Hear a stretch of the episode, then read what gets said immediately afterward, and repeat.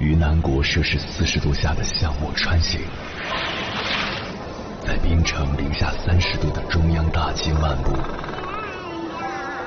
往十里洋场听罢一曲天涯歌女，西出阳关凭黄沙穿金甲，风霜雨雪，四季如歌，不曾倦怠。我翻越高山，无所畏惧水深和火热，只为打破这千山万水的阻隔，与你相遇。我是英波，我在原来的地方等你，不见不散。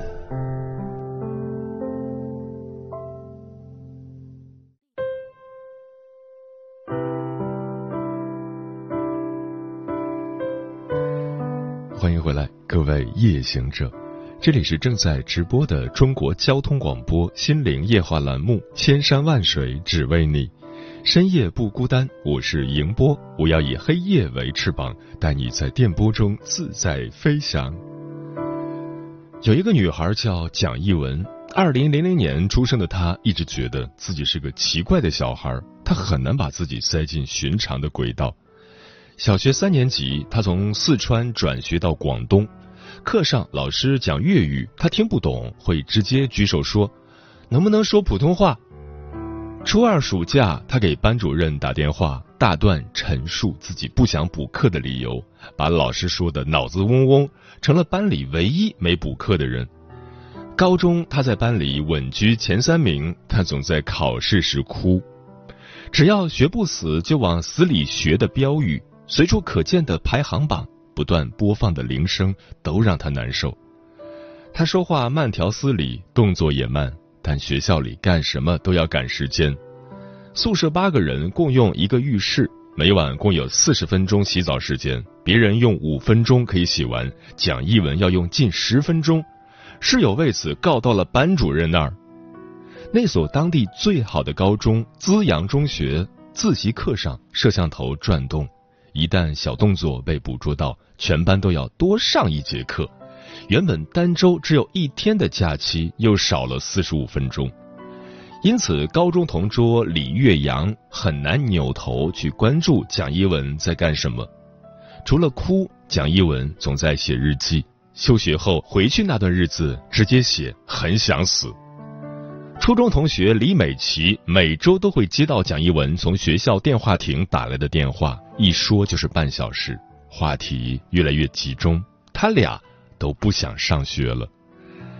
接下来，千山万水只为你，跟朋友们分享的文章节选自《冰点周刊》，名字叫《一个学霸决定退学了》，作者郭玉洁。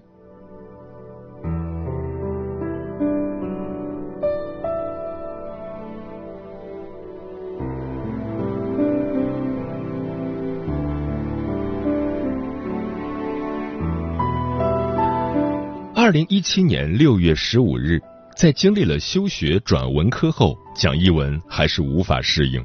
每天晚自习下课，他在课桌上给老师留下一封信，然后混在走读生的队伍里，心情平静的离开了学校。在信中，他写道：“人是不一样的，不是吗？让他们卷入同样的模式，用同样的标准去要求他们，是不公平的。我不奢望老师能够理解我。”仅仅是接受他的存在就好了。母亲詹敏在出差途中接到了女儿蒋一文的来电，女儿说，在给学校的信里留了詹敏的电话。詹敏说：“你既然为自己做了这么大的决定，就不该留我的电话。”蒋一文解释：“老师会觉得家长的话比较有分量。”詹敏说：“那你就告诉他们，你家长的话没有分量。”这就是詹敏和蒋一文母女相处的方式。他们常签订书面协议，规定双方权利义务，例如零花钱要怎么花。詹敏对孩子发了脾气会道歉，从不逼女儿学不喜欢的东西，买来书也只是鼓励她读。蒋一文从小就养成了维护自己权益的习惯，课上举手询问讲粤语的老师能否说普通话。对此，詹敏觉得很自然，因为她一直是这么教女儿的。詹敏是个特立独行的妈妈，她生于一九七五年，中专毕业后进了国营化工厂做机床维修，工厂倒闭后进光盘厂打工，自己花钱去学摄影、英语、计算机。二零零三年，他就买了台式电脑，那时候论坛很火。二零零四年，他在中国光盘论坛发帖，发起一个为乡村失学儿童捐款的倡议，得到几十人响应。詹敏就此开始了公益生涯。他联系这些人拿到捐款，再联系助学机构资助乡村孩子读书。后来，詹敏和另一位创始人一起发起了麦田计划，又发展成麦田教育基金会。刚做公益时，詹敏收入比在工厂里低，而且那时把公益作为职业的人少之又少。几乎同一时期，他和蒋一文的爸爸离了婚。在蒋一文的记忆里，他小学五年级后，妈妈就不再做饭。他初中时，一个月里有二十天，詹敏都在外地出差。周末，蒋一文不想回家，拿着两百元零花钱在城市里游荡。去电影院、咖啡馆、茶餐厅泡着，为了有人陪伴，他总是花钱请同学吃这个玩那个，有时甚至会找自己不喜欢的人玩。李美琪蹭了他不少饭，他每次和蒋一文一起回家，都觉得那不像个家，很冷清，东西乱糟糟摆放着，厨房里也没有开火必备的锅碗瓢盆。他印象最深刻的一天是。他们两个小孩打算在蒋一文家做蛋花汤，拿出一个鸡蛋，最后做的很难吃，很惨那种感觉，就像两个乞丐。蒋一文形成了缺乏安全感的性格，缺爱这个话题从我们认识就在聊。李美琪说，但是蒋一文站在妈妈的肩膀上，获得了超越同龄人的见识。詹敏身处公益圈，身边有很多不走寻常路的人，比如四十岁还保持着单身的女性，大学退学的公益人。蒋一文和詹敏不够亲近，却喜欢詹敏身边有思想的朋友。很小的时候就和他们讨论哲学问题。这些成年人很尊重蒋一文，一直用平等的姿态和他对话。詹敏工作能力快速提高，成为别人眼里的女强人。麦田发展成一个在九十多个城市有志愿者团队的公益组织。做公益的人收入不会太高，他们至今没有房子。但蒋一文在高中前已出过国，参加过徒步旅行、公益筹款，认识国内外的大学生朋友，说一口流利的英语。初中时，他对李美琪说要学泰语。李美琪觉得新奇，从来没听过谁要学泰语。蒋一文记得小学四年级时，他第一次跟着詹敏来到安徽农村，这里新成立了一所麦田小学。当时志愿者们从大巴车上下来，所有人都认识他母亲，所有人也都知道他。有同龄人羡慕他有这样开明的母亲。但李美琪的妈妈不想让女儿和她玩。有次他们出去，李美琪的妈妈在背后偷偷跟踪，李美琪发现后和妈妈大吵一架。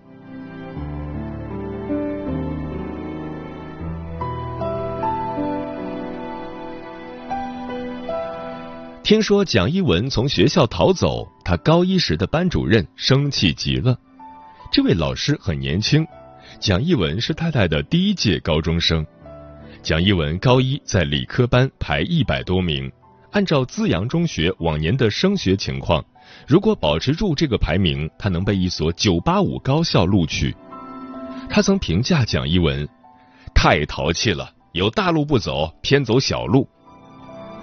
但蒋一文那封措辞工整、言辞恳切的信在传递。这不是一个青春期少女的短暂出逃，她做好了承担代价的准备。除了母亲的手机号，她还留下家里的电话号，并附文：“明天我会尽量全天候在家等电话。”詹敏的工作是资助贫困少年儿童完成基础教育，自己的女儿却没读完高中。有同事言语间表达不理解，不上学怎么行呢？还是要上学啊。但詹敏最终接受女儿退学的理由是，女儿学习能力很强，只是不喜欢传统学校。他提醒过蒋一文，家里没有条件让他出国。所以，他选择退学是一条比别人的路更难走的路，自己没有任何资源能给他。真实的世界向这个十七岁的女孩徐徐展开。休学后，她先去上海待了一阵子，在麦田教育基金会的办公室住。起初，她对金钱没有概念，办公室其他工作人员做饭，她也跟着吃，没掏过钱。直到有一天，一个叔叔跟她谈话，说他在这里住着，吃也不用掏钱，住也不用掏钱，家务也不主动做。蒋一文才意识到这些小事都有成本。正式退学后，他想去环境好、有文化底蕴的小地方定居，最后很随机的定在了香格里拉，觉得这里够偏僻了。他把行李寄过来，找了客栈、酒吧做义工，可以管食宿。一来到香格里拉，他就感觉舒服多了。这里的人、生活方式、空气，它让我觉得世界上真有这样的地方，这样的生活啊！前现代和后现代的元素在这里交织：天空的蓝、草原和树林的绿、木头和土地的黄，是香格里拉的三原色。建筑低矮，视野开阔。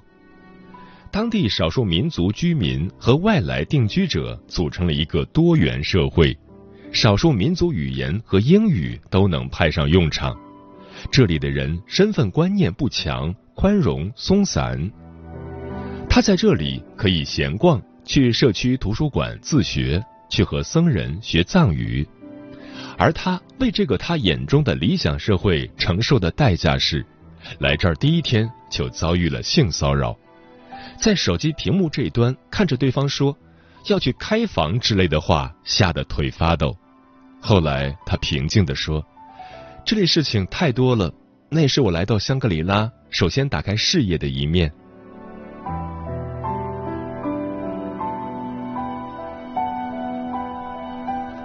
二零一九年前，蒋一文把重心放在学习上，没有太多目的性。他远程找学习伙伴，学法语、日语、中国文化，去非洲参加公益项目，在当地社区给居民修厕所，教他们卫生健康知识，制定管理洗手间的方案。更多时候，则纯粹是玩儿。时间长了，他感觉自己像一个没钱人家的富二代。做的事情都不为生存，就剩开心了。他错过了高中毕业会考，没拿到高中毕业证，坦然接受了这一点。我既然拒绝了高中的折磨，就不该索取高中学历的保护。二零一九年五月，他和妈妈签订了一份成年过渡时期权利法案，二零二零年十二月三十一日失效。期间，詹敏每月支付他一千八百元生活费，八百元的创业基金，拥有他百分之十的营业额所有权。这样的协议从初中开始，他们签了五六份。以前蒋一文觉得自己是甲方，这次他很自觉的把自己写成了乙方。在詹敏看来，蒋一文要面临的最大问题是生存。蒋一文听说一个朋友职高毕业进了工厂，没什么爱好，不怎么花钱，已经要买房了，觉得震撼。他的性格中三分钟热度是常态。十六岁休学那年，他在广州逛街时看到一块厚实的军绿色布料，他把那块布买回来，没有缝纫机，自己画图，一针一针的缝，用了一个月做成了一件紧身朋克风夹克。詹敏看了那个过程，看到女儿一次次犯错又打上补丁，很是感动。蒋一文爱上了服装设计，他创造性强，灵感会在很多时候到来。看到一幅画，一处风景，做衣服的过程中，蒋一文心会很静，问题一个个出现，再一个个解决，这和他在学校的学习状态完全不同。二零一九年，他开始把重心放在赚钱这件事上。他去成都待了半年，一边学服装设计，一边在一家青年旅社做前台。他是个尽职尽责的前台，存下人生中第一笔万元存款。二零二一年一月，蒋一文有了一间实体服装工作室，年租金八千元。玻璃的墙面和天花板下。蒋一文在三米长的工作台前画图制版，设计出二十多件衣服，也根据客户要求定制接一百多件的批量订单。蓝天和红色土房在玻璃墙外形成一道风景。他习惯起床后慢悠悠吃早饭、看新闻，十二点来到这儿，一直工作到晚上十一点。剪裁的时候站着，缝纫的时候坐着。站着的时候很多，有时他抬头看到镜子里的自己像个裁缝，他很喜欢这个样子。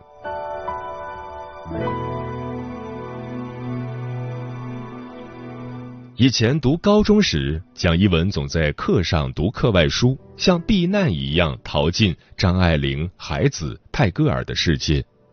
张爱玲能让他看到痛苦生活里的一点美。海子和泰戈尔是他的两个极端，代表绝望和美好。在他不知道的地方，还有很多不能适应应试教育的孩子逃向艺术。在衡水中学，一个经历了休学、复学纠缠的女生，最终在大学选择了艺术教育专业。她说：“她在艺术里才学会了认识自我、接纳自我。”退学去香格里拉。做独立服装设计师，大家都觉得蒋一文是个叛逆的人，但李美琪看到的却相反，说他很缺爱，需要一种稳定的东西。很多人为了他的未来着急，詹敏有同事会觉得在蒋一文身上还没有看到清晰的方向，但李美琪这位蒋一文近十年的老朋友说，这几年虽然他没干什么实际的事。却是很有意义的一段时间。最近两年，蒋一文发现自己不再那么爱写作了。小时候，他有强烈的成功渴望，总觉得自己长大了会是个名人。他觉得自己从小就早熟，一切应该都会比别人来得更早一些。但这两年，蒋一文接纳了自己是个普通人。她和现在的男朋友住在一起。有人很惊讶，因为男朋友看上去不爱玩，是个安分的人。但蒋一文和他在一起三年，感情稳定。男友是外卖员，他们住在一年两千多元租金的公租房里。蒋一文热衷于布置这个家，设计缝制了门帘、垂布，房间里五颜六色。他甚至给冰柜加了一个好看的罩子。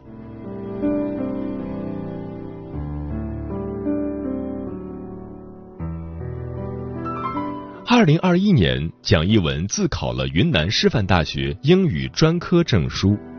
二零二二年，又在考惠州学院服装设计与工程的本科学位，已经考了八门。他想拿到学历，进而去申请更多服装设计方面的学习机会。有人觉得他兜了一圈又回去了，他知道不是，因为自考很适合他，除学习之外，不需受到约束。不能让他把我绑住了，完全影响到我每一天的生活了。他不期望自己的独立品牌能在多大范围推广出去，但相信世界上有一群特定的人是喜欢的。现在他很难靠服装设计养活自己，手工成衣成本很高。一开始他给一件衣服定价一千多元，没卖出去，后来渐渐放低了价格。他常会接一些定制的订单。客户提出的要求很具体，他不得不做一些自己都觉得不好看的衣服。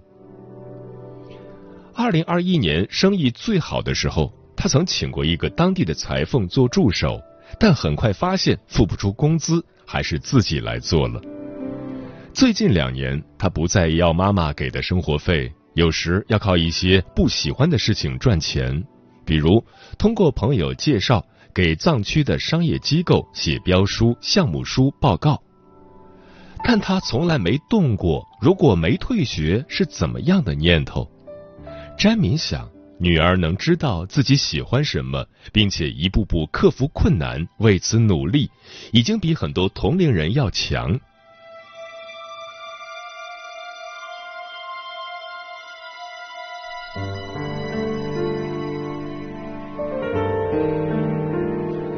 李美琪到高三时也休了学，他说太不开心了，一到学校附近就浑身紧张。他被老师、校长叫去谈话，说：“你成绩这么好，不上学有点可惜。”后来他参加了高考，没报志愿，打了一阵子零工，发传单，做服务员，一个月赚两千元，发现居然也挺开心的。